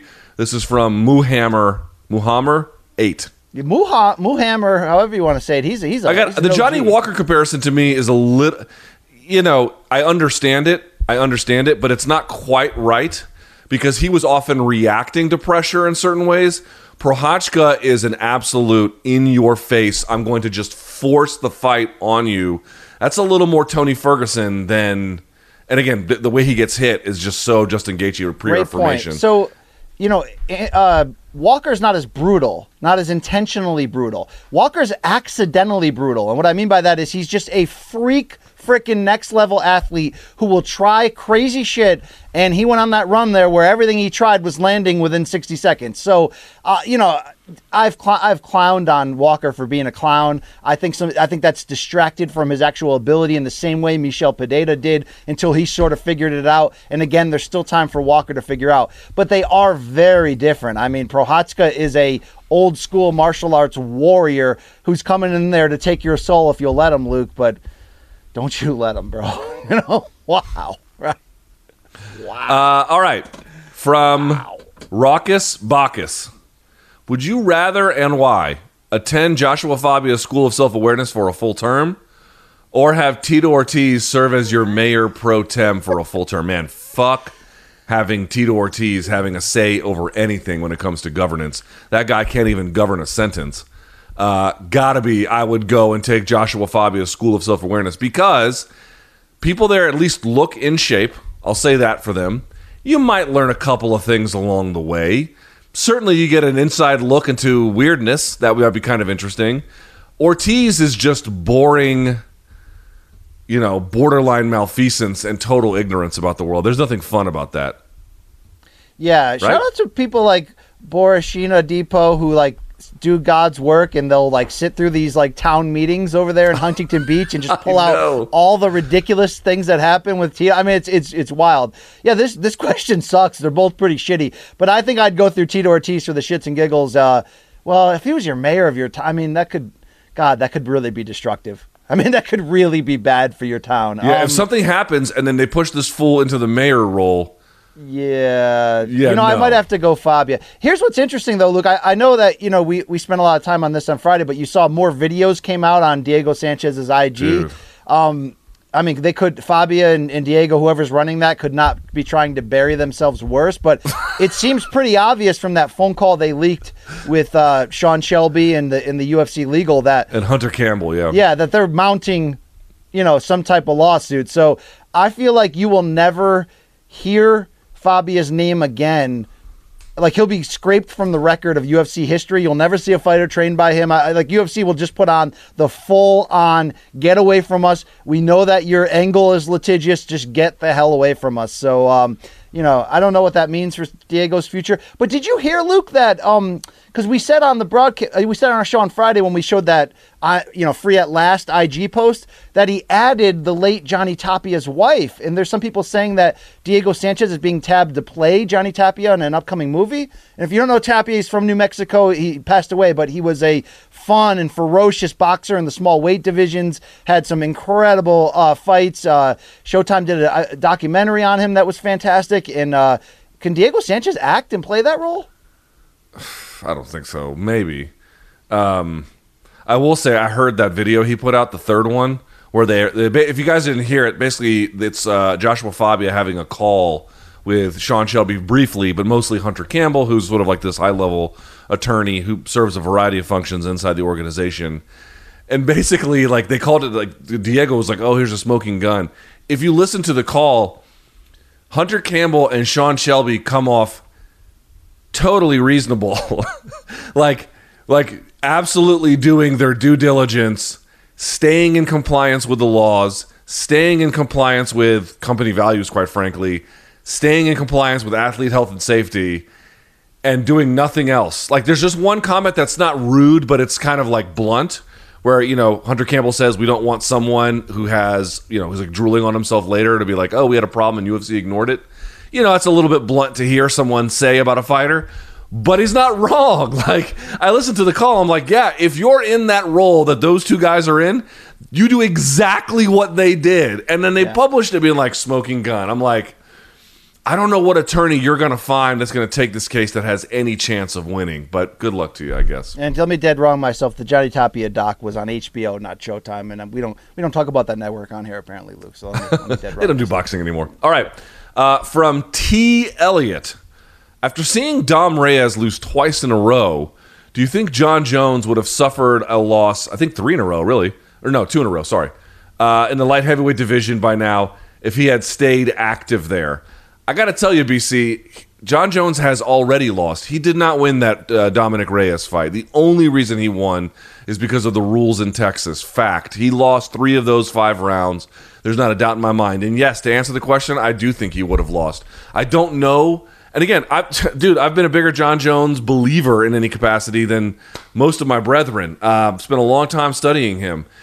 I, I'm not. Con- I don't know what the answer is, BC. I'm telling you flat out, I don't know what the answer is. It's amazing but the I'm not grace automatically convinced that he's going to go to heavyweight and run over everybody. I, he might, but I need to see it to believe it first. It's amazing the grace that you have for him, despite him openly sending you to hell. I wish you had that same grace for Joanna Champion and you know others, Luke. But that's yeah, but that's they, what she did was way worse. Robert Half research indicates 9 out of 10 hiring managers are having difficulty hiring. If you have open roles, chances are you're feeling this too. That's why you need Robert Half. Our specialized recruiting professionals engage with our proprietary AI to connect businesses of all sizes with highly skilled talent in finance and accounting, technology, marketing and creative, legal, and administrative and customer support. At Robert Half, we know talent. Visit RobertHalf.com today. Hey, it's Kaley Cuoco for Priceline. Ready to go to your happy place for a happy price? Well, why didn't you say so? Just download the Priceline app right now and save up to 60% on hotels. So, whether it's Cousin Kevin's Kazoo concert in Kansas City, go Kevin, or Becky's Bachelorette Bash in Bermuda, you never have to miss a trip ever again. So, download the Priceline app today. Your savings are waiting. Go to your happy place for a happy price. Go to your happy price, Priceline. Anyway, uh, that I was thinking about that in the shower yesterday, of all places, Luke. Uh, that you know, Jon got out at the right time. Now, I, say that because people are getting these nasty knockouts in, you know, uh, Reyes and Thiago Santos, who pushed Jon to the limit and may have beaten him in front of her eyes, have lost since then and lost multiple times or whatever. But you know, that's also playing MMA math. That was before the injury for Marreta, so we probably got the very best peak version of Marreta. And for Dom Reyes, that was the undefeated, never been handled, you know, peak version who didn't go on to lose three in a row, right? So you can't fully do MMA math, but yet at the same time, seeing what Prochazka did. Jon got out at the right time, and I and like you said, I still don't know. I, I've been the most hardcore believer in Jon Jones as a heavyweight, and I still want to see it him, and I still believe he can beat anybody not named Ngannou. But we got to see it, man. We got to see it. So I, I can't wait to see it. That's it. That's it. Uh, so from Shank 13, kind of. Canelo recently stated that if both he and Mayweather fought each other in their primes, Mayweather wouldn't have a chance and wouldn't want anything to do with him. Do you agree? I kind of do. It's an interesting uh, question here. Now, it, it, it's a little bit hard, though, because they fought at a catch weight of 152 pounds in 2013. Canelo cut down two pounds to do it. Mayweather came in at 151 and a half, which was the highest weight he ever weighed in at. Canelo's prime, in reality, Luke, is probably the middleweight run he had, the two fights with Golovkin, even though I kind of thought he lost both, but that's another topic for another day. You could even argue that who he is right now at 168 is the fully evolved prime version of Canelo Alvarez. Canelo's not, or Floyd's not fighting those guys at 160 or 168, right? So, you know, Canelo went on after that loss to Floyd to have a very good run at 154 and what we called Canelo weight. He would fight people at 155 pounds for no reason, right? He fought Cotto there. He did a lot of that. Um, I don't think the best version I've seen of Canelo at 154 or 5 can beat Floyd. But to his point, the fighter he has evolved into right now, if they somehow met in a magical middleweight uh, weight in the middle where it made sense, I still have to see it. I don't know. It's hard, Luke, because Floyd was selective in his matchmaking. He fought guys at key times. You know, there's a lot of guys, Shane Mosley, Oscar De La Hoya, who will tell you, oh man, you know, I pushed him to the limit when I was old. Imagine if I fought him in my prime. And some guys, you can believe it. I'll take prime Oscar De La Hoya from welterweight from 1999 before he lost to Trinidad. I think he beats prime welterweight Mayweather. Just my two cents mm. there. You know, mm. I don't know if prime Shane Mosley at lightweight, where he was one of the best lightweights of all time, if he can beat prime lightweight Mayweather. I'd love to see that happen. I don't know if Canelo can here, but at the very least, you can admit and agree that although Canelo, I thought, lost all 12 rounds against Mayweather and really had a shitty game plan, Hey, CJ Ross, you know that's not true. uh, Floyd caught him at the damn right time. He was a little bit too young, naive, and unseasoned. He made him come down two pounds. And to Floyd's credit, you could argue that's the best performance of his career. We always give that nod to Floyd dismantling Diego Corrales, or when he came back from retirement to beat Marquez, it just swap, mopped the floor with him. But that Canelo fight, I mean, I'll put that version. Look, so Luke, the version of Floyd from the Canelo fight I still might like him to beat the best version of Canelo. And that's not that's not me taking shots. It just is what it is. Floyd's a, an equalizer. He's a stopper. He takes what you do best and takes it away from you, right? I think the best argument for Canelo in this case is that Floyd, you know, Floyd does everything intentionally, uh, virtually everything intentionally. Like if he makes a call about something, it is something he has thought about for quite a long time. And you know, if he pulls the trigger on it, he likes his chances to do quite well. And you're like, well, everyone's like that, but yeah, but Floyd's really good at it. Floyd's really good at getting that calculus very correct. You know, he just doesn't make a lot of mistakes, not merely in the ring, but in all the things that happen before getting to the ring as it relates to fighting. So, in that sense, uh, the fact that he got Canelo pre prime, it's like the best argument for Canelo is that Floyd knew that was his window. You know, after that, maybe Floyd could have won. I'm not saying he couldn't have won. It's a different fight. It's a very different fight at that point. You know, if you could even find the weights to get them there at the same time. But, but, um, Interest. Uh, by the way, I saw another interview with Floyd over the weekend. This is like the third one I've seen like this, where people keep asking him like who was like the toughest fighter you ever faced or toughest moments. He keeps going back to Emmanuel Augustus. always, always, yes. always goes back to he. He gives that guy a lot of credit. It's kind of funny. that was sort of prime drunken master augustus i think that aired on remember when hbo did that spin-off boxing series called ko nation where they had ed lover as the Yes, host I and do had- actually remember that. Yes. They had a DJ on set. Um, you know that was a tough fight because Augustus was kind of fighting dirty. He was doing the, the the weird movement. Yeah, that that's an interesting fight to revisit for Floyd. Um, yeah, uh, but you know, F- Floyd lost the first fight to Jose Luis Castillo. dude. That's- are we I'll- gonna I'll do go- a resume review for Floyd before the Logan fight for Oh, Showtime? no, you can't. You can't. Look, as much as I love the curse, and I look, I want to challenge the curse. In fact, Raven, right? WCW, ECW sensation Raven DM me and said to prove if the curse is real or not, you and Luke need to do it on Ngannou in his next fight. Just, just, just do it. Prove it. It's right? too early for him. It's too early. It might be. It might be too early for him. Um, but you can't. You can't try that on. No, you can't. That, that- that's just your. I think I think we need to do that. A Floyd resume review before the Logan Paul fight. Well, he's going to end Really up pulling out of the fight. fate. He's going to get COVID or something, pull out of the fight if that happens, right? He might. He might. Uh, all right. Last but not least on this, with both 145. This is from Tony G 8305. With both 145 and 155 title fights coming up soon, which pairing would you prefer to see square off if a champ champ fight were to take place? Uh, they misspelled it. So Volkanovski versus Chandler, or Ortega versus Do Bronx. Which one would you rather see? God, just just a little bit on the record here. Can I go on the record? I- mean, I love Do Bronx versus Chandler. They're both amazing. The fact that this is a title fight and Poirier isn't in this, even though he presumably Yeah, had the shameful. choice, it's it's it's not a real title. I mean, it's shameful. It, it, it sucks. So now we're all we're already talking about champ champing him. I didn't think Cejudo, who went on to prove to me how great he was, when Cejudo got a chance to be a champ champ, I'm like, you kidding me? We're giving this guy the chance right now. I mean, he doesn't even you know.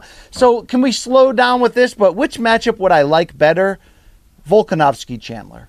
Well, well, No, I guess- I'm going Ortega Do Bronx. They can both strike their ass off, and on the mat, it would be if they got it there, it would be uh, very interesting to see. I guess I like the style contrast of Chandler being a slugger and Volkanovski being a guy who can play chess and, and, and just, you know, matador you. Yeah. But yeah, bo- you can't lose with either. But I think you can lose with Chandler. Luke, are you secretly hoping? No, I can't say that out loud because we don't actually want it to happen. But, but are you secretly hoping someone falls out so Chandler versus Do doesn't happen for the title and instead No, because on some level, that fight is still tremendous. I mean, w- whether it should be for the title, whether it is for the title, forget all that. Is that a sick fight? It's a sick fight. Am I overly romanticizing the meaning of the title here? I just feel like Wei should be fighting for it, but not against Connor. So maybe I should shut up because if you're telling me Connor, uh, Dustin threes for the title, I'm like, really? You know? So maybe I Jo- can't. Jordan. Breen was making a point on Twitter over the weekend about light heavyweight, which is that you might find there's some parity at the top, and then the title kind of changes hands. Maybe Blachowicz holds it for a little while, and then maybe Glover takes it. Then maybe Prochazka takes it from him, and then maybe Rakic takes it from him. And you know, you always want one star if you're the UFC in a division that you can promote as like the guy. But if you're the fans, having that uneasiness, it creates intrigue. It's kind of fun. It's like a hot potato. It's you're curious to see where it all ends up. So you could get something kind of similar at lightweight while we're waiting for Poirier and McGregor to do their business. All right, all right. All right, uh, sir, it's time for your shit. Let's All see. right. I'm trying to get you out of here in time to get on an airplane, Luke. So here's what we do: we scour the globe every Monday for the uh, good and bad, the highs and lows, all that, and then some. Tall, pale, and handsome. It's your boy BC presenting the shit for the week. And have you seen the shit? Do we have a? Oh yes, we do. Here we are. Oh God. Ow, ow. Luke, let's start on the opening fight of UFC Fight Night Vegas. Did you see this slam, slam when the boys were boys as Felipe Colares picked up Luke Sanders and Frank trigged his ass, Luke? Yeah. Yeah, that's Matt Hughes, Frank Trigg, number two, right there. But it didn't slam against the ground, it slammed against the fence, Luke. Yeah, this is this is wow. We- You know, Mr. Sanders got to work on his break falls. Dude, there was some torque on that shit. So the problem here for Luke Sanders, who I love, Cool Hand Luke, he falls to just three and five in the UFC. Luke, I don't know if his days are numbered, but let's not forget he did bang WWE star Becky Lynch in 2018.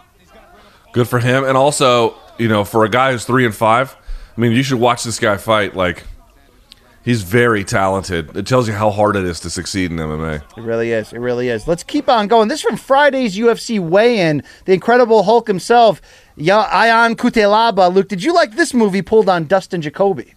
Yeah, that was was weird. It's like, come kiss me, motherfucker. Hey, hey, Chewy, it's it's me. It's Hardy. Yeah, I got the shoe ready. Let let's bang. By the way, Dana White all over Sean Shelby for like, you know, you know, Jeremy Stephens is a savage. You got to get in the middle. How do you not know that with Ion Cutelaba? I think he ultimately admitted he fucked this one up. Yes. But it's like, dude, Cutelaba does this literally every time. Every time he does some weird ass shit. Here he is trying to kiss Dustin Jacoby, I guess. I don't know what the fuck that was. It was a fun fight, by the way, Luke. I know Yeah, it was, it was. a draw, but Cutelaba's 10-8 first round, which not every judge gave him 10-8. It was dominant early. Dominant. Yeah, he, he kind of stuck it to him early, but dude, Jacoby's improved, man. He's he's a force to be reckoned with. I like I like what he's doing these days.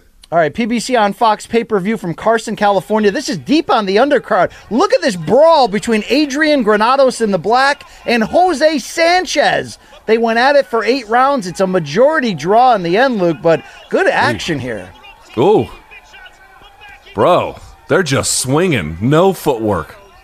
Granados a heavy favorite, Luke. He settles for a draw, and unfortunately, this was like untelevised on the deep undercard. Granados just fought like Danny Garcia and all these like big name guys recently, you know. Yeah, well, he's getting tuned up here. All right. Well, Luke, there's a lot of rumors of this Lennox Lewis Mike Tyson old guy fight that you refused to let me put in the rundown. But did you see the inside of Lennox Lewis's sport coat here as Brian Kenny teed him up? A little throwback to 2002. Lennox Tyson from the Pyramid in Memphis. That's pretty cool, I mean, right? could his shirt be more untucked? What are we doing here? Wow, look at you getting all on Lennox. Hey, remember that time last week when I was like, "Look, this this needs to be in the rundown. This is interesting." In fact, I think Lennox mentioned on Morning Kombat that it's going to happen. You were like, "I don't care about that shit." Dude, a, a, a TMZ vulture got in Tyson's face asking him nonsense, and Tyson responded with something that could be true but also appeared to be nonsense. When it becomes, you know, a little bit more than nonsense, we can talk about it. Okay. Also on this undercard, uh, former 154 Unified Champ Erislandy Lara Oh, moved up to middleweight, and he took on poor Thomas Cornflake LaManna. Luke, boxing fans that know know how criminal this matchmaking was, and it played out KO1. What's even worse than the matchmaking is that they put a belt on the line. It's like a you know junior vacant interim WBA middleweight title, and you know even Jimmy Lennon announced it as the WBA championship of the world. Like I'm glad Brian Kenny on the broadcast like called this out because come on, come on, boxing, be better than this, please. Also, also, this is the classic example of what I mean when I say testifying in church. Watch the head and the hands go flying. Bow, testifying right there. That's gotta hurt getting hit in the ear though. That that's gonna that's gonna And, cause some and like the jaw slash throat. It's weird. By the way, I do know Cornflake LaManna. I love him. He's a fun kid. He's had some fun fights on the lower levels, and uh, but uh, he got he got sent to the the hell side bad. of the cereal bowl here. That is uh, wow. All right. So Luke, I mentioned Chris Arreola was unhappy with the scoring in this fight. Let's listen to him in the ring afterwards. mutual respect for one another. Absolutely, man. You know what? I respect the judges, but today, I always said that beauty's in the eye of the beholder. They like a butter face. Everything's pretty but their face. Honestly, man, did he win? Fine. But don't tell me you're only gonna give me two, three rounds. Fuck that. I'm gonna be like Dr. Dre. All y'all can suck my motherfucking dick.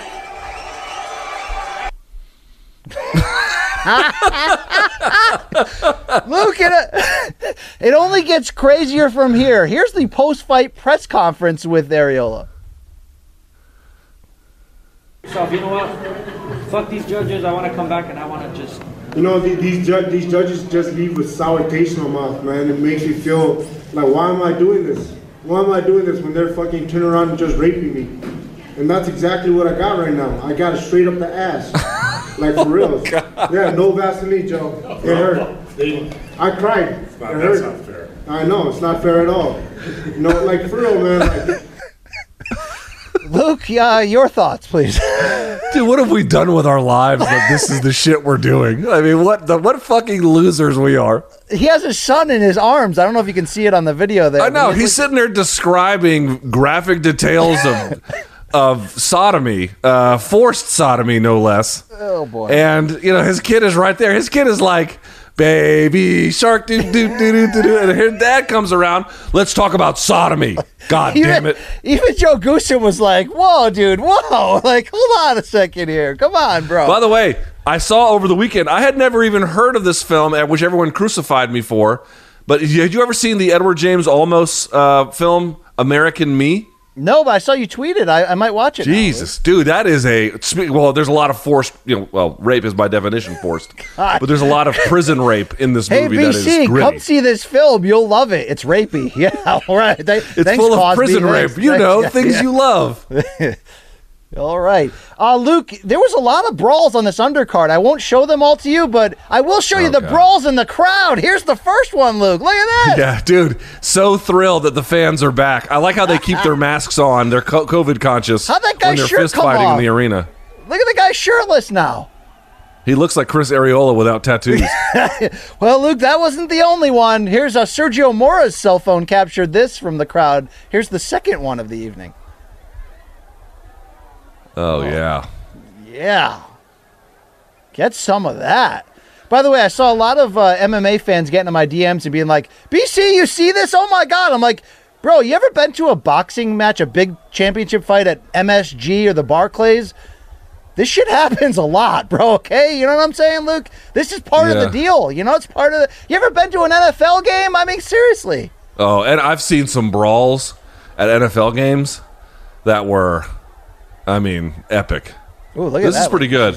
Yeah, I'm just you know count me in as I like sports without fans. You know, you can you can crucify me for it. I Yeah, you're care. really trying to trying to die on that hill, Luke. We'll see if your gallbladder withstands that hill for you. All right, let's go to regional MMA. Luke, anything can happen in regional MMA. Here's Slick Nick Gens with a flying knee through the shadows of night. Here, Luke. Oh, Now, you know, Luke, I gotta be suspect here of this venue. If you can't see the strike coming, they always say that the, the flying knees you don't see are the ones that hurt you the most. I can't even see these guys in the darkness here, Luke. yeah, he does a skip step, jab. Yeah, and then comes from behind. That's interesting. Yeah. All right. Well, Luke, uh, would you take a drink from this fountain? I know you're a big comic book guy. Would you blow Superman? I don't know, dude. Would he like, if he busted a nut, would it just blow through the back of someone's skull? You know? Shout out to former Guns N' Roses guitarist Slash for that for providing this on the internet. Thank you so much, there, Slash. Uh, let's go over here, Luke. Uh, Minnesota United FC in the MLS. Check out this souvenir. This this uh, this football player gave this fan, Luke. Wow. Oh, we're gonna get a zoom in here. Uh, it's a contact sport. You got to be careful out there. Wow. Let's get that guy some smelling salts to go with that uh, that scarf he's wearing, Luke. No, get him ejected. Can you imagine going to it? Like, it's like, how'd you get COVID? Oh, I went and saw two shitty ass soccer teams play. and I got hit in the face with a COVID covered ball. I mean, this guy, that's that's that's full force right there. Wow, that is. Uh, woo. Okay. Hey, let's go over to the uh, Francis Ngannou here. Did you see this video of him arriving in his native Cameroon? Luke, the people were going shit for that. They were going crazy. I love it. I love when this happens. I did see this. He posted a bunch of it on his Instagram feed. Dude, he was meeting heads of state. He put the belt on his family. He's got this hero's welcome. It's unbelievable to watch this. Yeah, heads of state, lawyers, doctors. No one was too hip for her. Uh, Luke, I will say this: one day, I hope in my factory town, Naugatuck, Connecticut, I can do something good enough to get one of these things. Luke, okay? Maybe You won't. Maybe when Factory Town MMA gets its first world champion. Maybe. Maybe. Maybe. Okay.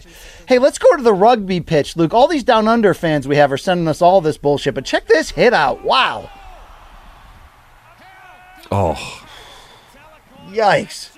Look at that Samoan fella that just laid him out. Woo. Is that Roman Pacific Reigns? Islander of some kind of way. I don't know if he's Samoan exactly, but yeah, he fucked him up good. Woo. Is that an ejection? Do you get ejected for that or do you get a rewarded for that? I'm not sure how this I think you, yeah, there's certain rules about tackling in rugby. There's certain shit you can't do. All right. Luke, you love that outdoor gym that that guy made with with uh, wood and stuff. Check out this guy north of the border here, the Arctic Outdoor Gym. Can you relate to this, Luke? No, this shit is lame. Well, he's got ice buckets. He's got no. That's lame. I mean, He's using an earthquake bar, which is what that's called. I mean, when you live in mi- upstate Minnesota, Luke, they have like indoor. Yeah, maybe put the connected- gym inside. That's just me thinking out loud. Says the guy who works out in his front lawn and in. Uh, I don't have fucking snow. I don't have to. I don't have to do reps like the lady from Frozen, where I'm like, let it go, let it go. I can just go put on fucking weights. I think this guy's more dedicated than you, and you're jealous. That's what I think at the end of the day. I wish I had that cambered bar right there. I can tell you that. Okay. Hey, Tyson Fury's back in the gym preparing, maybe for Anthony Joshua. Who knows? But Luke, can we stop seeing this man's package here? Let's run this video. Look at these I mean- ball huggers he's wearing. What is this? I mean, honestly, honestly, just go naked. Why do you have the red shorts on? Who is it you think you're fooling? Hey, well, it is red panty night, Luke. We're rich, baby. All right, so there's that. And his gross ass goes right into his back. I mean, what are we doing? Hey, fast food alert, Luke. I don't know what to call this. Maybe a heart attack in waiting. Would you eat this monstrosity? That would send me to the hospital. So I'm not even doing uh, BC. I'm not even doing a bit. So the way my gallbladder works is it, it helps digest fat in the body. So they always tell you like avoid high fat stuff, which means you can still have unhealthy stuff, but it has to be low in fat. This is high in fat. This would be me calling you an hour later, being like, "I hope you got gas in your Lilith Fair mobile because we're headed back to the ER." back Bacchus Hospital. Get ready. Here comes Luke. Well, look, this is a uh, Luke. We're running out of time. Let's keep it going here. Okay, uh, the dr- drunk chick fall of the week, Luke. Uh, I guess there was a special on mimosas here at this uh, brunch. You gotta be. You gotta be careful. Yeah, is she white, BC? I couldn't Yeah, tell. Oh, well, yeah. Well, uh, yeah. Okay. Very, yeah. very off-brand whiteness here. I'm very surprised. Okay, let's keep it going here. Let's go over to the golf. Uh, Luke, I think they call this one a hole in two, maybe. I hope this asshole. Oh, good lord. Oh, right in the pills there, Doc. Yeah. This this dumb fuck should be glad he wasn't blinded. He was just made sterile. it was this or three needles, fuckhead. Take take the, take the win. Let's go out to the track here, Luke. You got a hundred meter sprint. All right, to the winner goes the spoils. Who do you got here? The white guy? It's four white guys and a black guy. Great! Wow, fantastic! You gotta slow Oh down. Oh, shit. Woo! Yes, yes. It's like it's like, dude, I could have sworn we were running with a black guy. In fact, I'm pretty sure he won, and then he just disappeared. The Lord giveth and he taketh away, Luke. All right, I got one more for you. Uh, thank you to Subway Creatures on Instagram for giving us this, Luke. If I see this, I'm never traveling again. I mean, I don't know if I ever want to go on it again, Luke. So he's got a pint of Reese's ice cream, and he's sitting on one of the older New York City subways because you can tell that the seats go in different directions. And he's just taking it straight to the dome he's got a COVID mask though. Maybe he's using that as a napkin. You know what? I'm glad he's covering his throat from getting COVID. That's smart. All right. well, Wow. that's, the, that's the shit. Let's end it. You got to get it. You got to hop. Here's here's here. probably the best part of that story, BC. Yeah. I bet he just found that on the floor and then started eating it. Woo! Uh, pretty soon, Luke, you and I, we're fully vaccinated now. We're going to be back in those same subways. All right, brother? God, dude, I'm like not looking forward to that at all. I got to be honest with you. All right, what do you have, Luke, for a uh, odds and ends before you get out of here? Yes, odds and ends. Uh, for me, I don't know if you guys saw this or not. I, I, I don't know what to make of it. She made her debut. First of all, she looked fucking awesome. Luana P- uh, Pinheiro was her name. Some Brazilian woman. I don't know what her level of judo was, but it was fucking high. She took in, she was beating the shit out of Randa Markos, but she took an illegal up kick. Now, BC, here's the point I want to make. I don't know how bad the upkick was. It looked pretty bad, but I've seen worse. But you know, you just it's hard to know what the role is. But you guys, we talked about this during the Aljamain Sterling fight, which is if you are incentivized to play it up because you can win via disqualification, if you do, and you don't have to be in a fight anymore, then you just might start seeing that. I, don't know what happened. I would love to get your take on this, BC. But here's the one point I do want to make about all of this: Are we really going to argue? That athletes at this level won't embellish illegal shots if it's in their interest to embellish embellish illegal shots. Yes. Because I got to tell you, whether it happened here or whether it didn't, the idea that that claim is somehow taboo and against the rules, I got to tell you, I don't buy that. That's fair. I thought it was fair for Paul Felder to at least question out loud. It's it's because of the way she fell. You know, she actually got kicked twice. It was with both feet, and I, you know, and I mean, again, I'm a keyboard warrior, so I'm not going to try to act like you know getting a flush kick isn't going to not. But the way she fell back was sort of like, oh, okay, here we go, and then she got carried out of the cage. So I don't know, but I do agree with your point, Luke. Unless you know. Uh, if, if the system's set up that way, it, it encourages you to do that to get the win. Um, I don't know if we're going to see Randa Markos too much longer. Is she like 10 and 12, Luke? Her record is not exemplary. Yeah. Um, but, you know, you got a lot of women who have records like that. You got to kind of let it slide, I think. Yeah. Yeah, I let it slide. All right. Quickly to close here, Luke. I didn't even talk it up. It, it was kind of under my radar. I knew Katie Taylor, the undisputed lightweight women's boxing champion, was back on DAZN on the, over the weekend in the co-main event to the Joseph Parker uh, split decision win over uh, Dereck Chisora, which turned out to be an okay fight down the stretch. It was pretty good. Luke, this fight turned into great theater, and I want to shout these two ladies out. So they met at the 2012 Olympics. It's Natasha Jonas there in the white. She's from the UK. Katie Taylor got the win nine years ago. Jonas has wanted a rematch ever since. She came in with just one defeat. She was the bigger puncher, and although it took a few rounds for this thing to get going, if there was ever a fight that was a better advertisement that we need to get past this archaic two minute rounds in, in women's boxing, 10 rounds in title fights, can we just go 12 rounds, three minutes? What are we doing here? This fight was so much fun. Jonas was the bigger puncher. Katie Taylor gets a very, very close decision victory, unanimous at the end. But you could have given it to Jonas just the same. Although Taylor outworked her and really put on some speed flurries down the stretch, Jonas walked her down when the fight needed a big moment. She stepped up and brought it. She's kind of sneaky too in a few ways, Luke. This was great. And I do want to shout out women's boxing. A lot of fans just avoid it. I've always been like, you know, until you're going to give us a reason to really care, are we going to care? There's reasons now to care. I love what, you know, I've worked for Ring City USA, the NBC Sports Series. We had a couple female main events. We had Amanda Serrano on. I mean, the, there's been some really fun fights. We've got players from Claressa Shields to Katie Taylor to Mikaela Mayer. I mean, there's finally faces and they're marketable and they're fun. Katie Taylor had those two bouts with Delfine Persoon that were wars and all action. This one was more of a tactical war, but it was high paced. It was great theater. Another big win for Katie Taylor. And, you know, uh, she's must see, Luke. She, she's the pound for pound best in my eyes in the world, although Claressa Shields is right there. And I love that these women are going out of their way to change weight classes and meet each other. I hope women's boxing is can continue the run they've been on in the last year or two because fights like this are really going to bring new fans. I just think we got to get away from these old archaic rules. Fair enough. All right, I'm up against it, so we got to uh, close the show here today. Appreciate everybody who watched. As I said, me and BC, show's over. We're both traveling. He's going to drive there. I'm going to fly. But we're going to see all you donks this week at the Mohegan Sun, certainly through our coverage if you're not there live. We're looking forward to covering Bellator 258 on the ground. Tons of content coming your way. So give the video a thumbs up, hit subscribe. If you want to follow us on social, we can uh, put up the graphic here. You can see it. Morning Kombat's the same name everywhere, and BC and I have slightly different names between Twitter and Facebook.